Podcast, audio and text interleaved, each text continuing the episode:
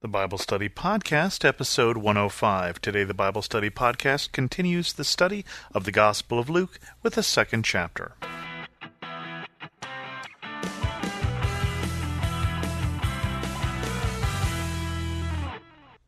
Welcome to the Bible Study Podcast. I'm your host, Chris Christensen.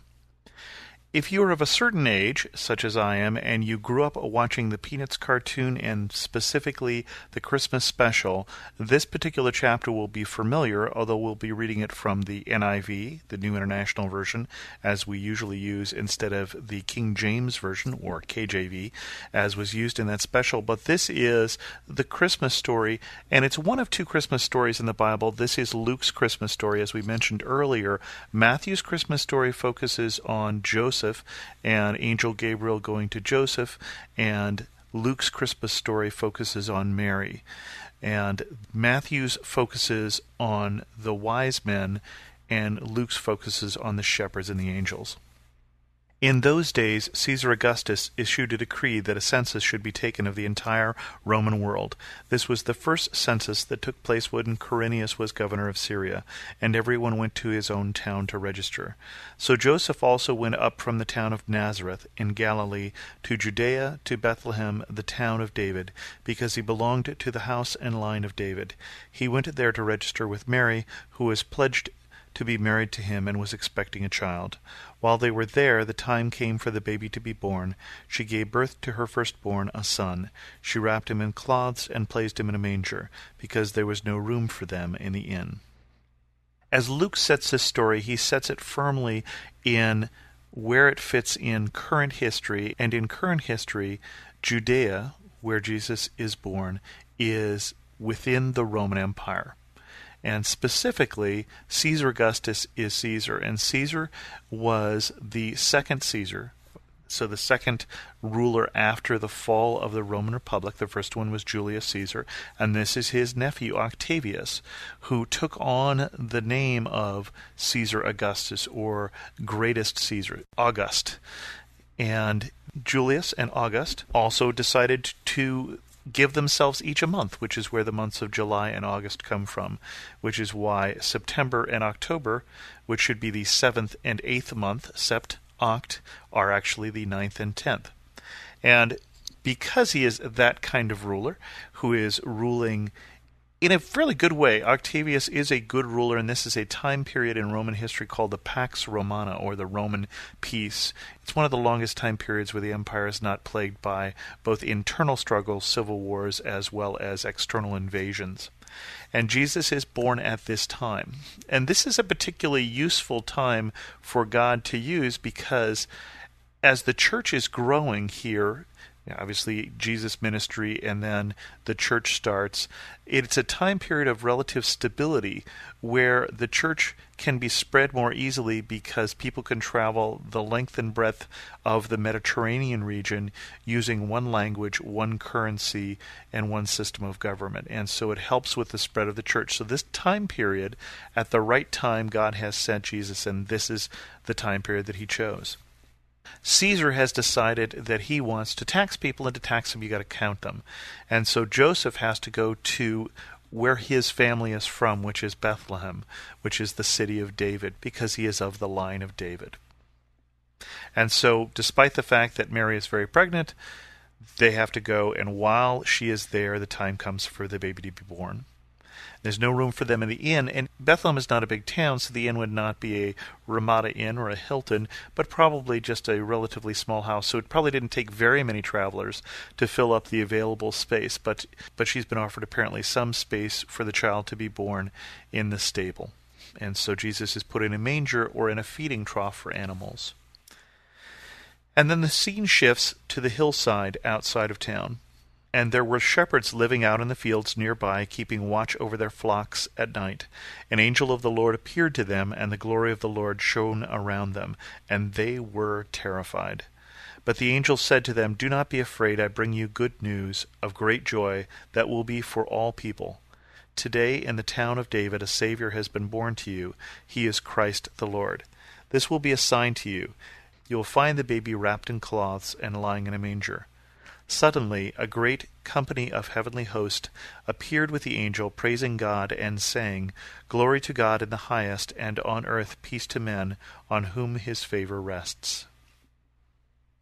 So the shepherds are minding their own business out here when suddenly an angel appears.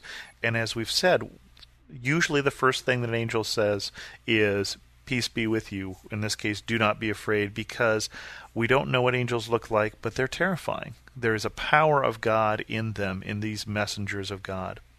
One of the interesting things that some people have pointed out is that one of the sets of flocks that is kept by Bethlehem are the flocks that are used for the sacrifice at the temple.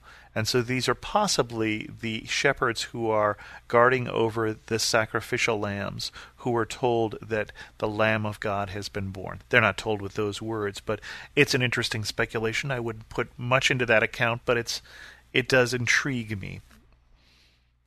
And notice that we said that Luke's account is meant to emphasize the universal nature of Jesus.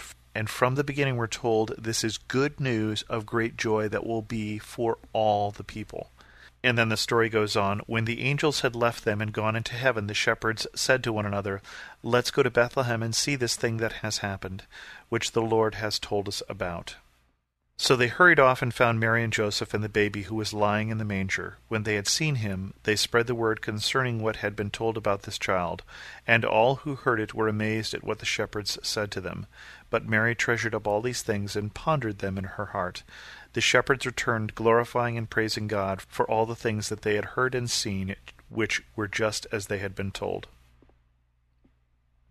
It's interesting that God would choose shepherds because shepherds is not a high paying, a high status sort of position, but obviously David was a shepherd, and the analogy is used of Jesus as the good shepherd.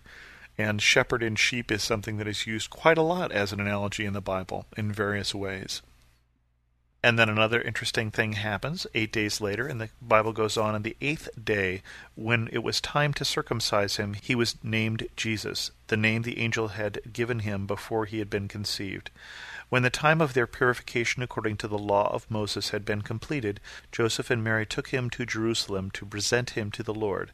As it is written in the law of the Lord, every firstborn male is to be consecrated to the Lord, and to offer a sacrifice in keeping what is said in the law of the Lord, a pair of doves or two young pigeons.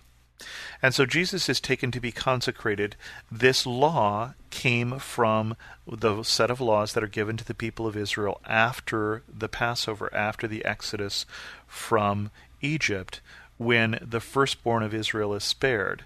And so part of the law was that the firstborn is to be consecrated. And so while they're doing this with the sacrifice that is given for poor people, a pair of doves or two young pigeons is the poor person's sacrifice this interesting story happens. Now there was a man in Jerusalem called Simeon who was righteous and devout. He was waiting for the consolation of Israel, and the Holy Spirit was upon him. It had been revealed to him by the Holy Spirit that he would not die before he had seen the Lord's Christ. Moved by the Spirit, he went into the temple courts. When the parents brought in the child Jesus to do for him what the custom of the law required, Simeon took him in his arms and praised God, saying, Sovereign Lord, as you have promised, you now dismiss your servant in peace. For my eyes have seen your salvation, which you have prepared in the sight of all people, a light for the revelation to the Gentiles, and for glory to your people Israel.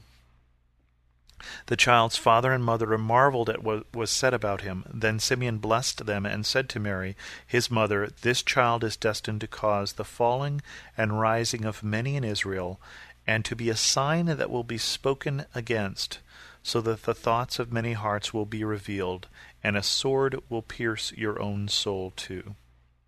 And so Simeon had been told that he would get to see the Messiah. And when he sees this child, he says to God, Now let me die. You've fulfilled your promise. I have seen your salvation. A light for the Gentiles, again, the universal nature of Jesus, as well as the glory of the people Israel. But he has a little harsh news in here that Jesus won't bring just peace, that many hearts will be revealed, many will rise and fall because of Jesus. Jesus will divide things. And also there is going to be some sadness for Mary. A sword will pierce your own soul too, which is not necessarily good news.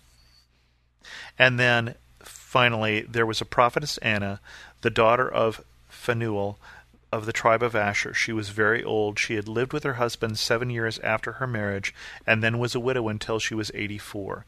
She never left the temple, but worshipped day and night, fasting and praying. Coming up to them at that very moment, she gave thanks to God and spoke about the child to all who were looking forward to the redemption of Jerusalem. When Joseph and Mary had done everything required by the law of the Lord, they returned to Galilee, to their own town of Nazareth. And the child grew and became strong. He was filled with wisdom, and the grace of God was upon him. And so Anna also, who is a prophetess, who is someone who speaks out what God would say, comes and proclaims this child also.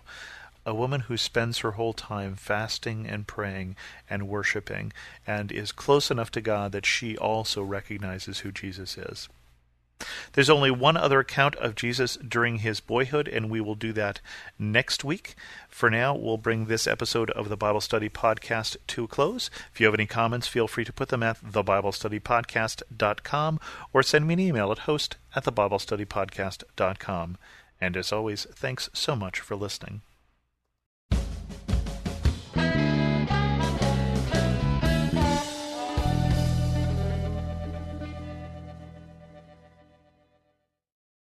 The content we feed our minds will eventually show up in our lives. If we feed our minds the lies and confusion of this world, our lives will begin to reflect worldliness. But if we feed our minds the truth of the gospel, our lives will start to reflect the heart and character of Jesus. I'm John Stange, and each week I host the Dwell on These Things podcast, where we take a deep look at the Word of God and learn what it means to apply it to our lives. We don't skip difficult passages, and we don't gloss over the truth. If you're looking for a show that will put your mind in a better place and help you understand God's Word with more clarity, you can listen to the Dwell on These Things podcast at lifeaudio.com or on your favorite podcasting app.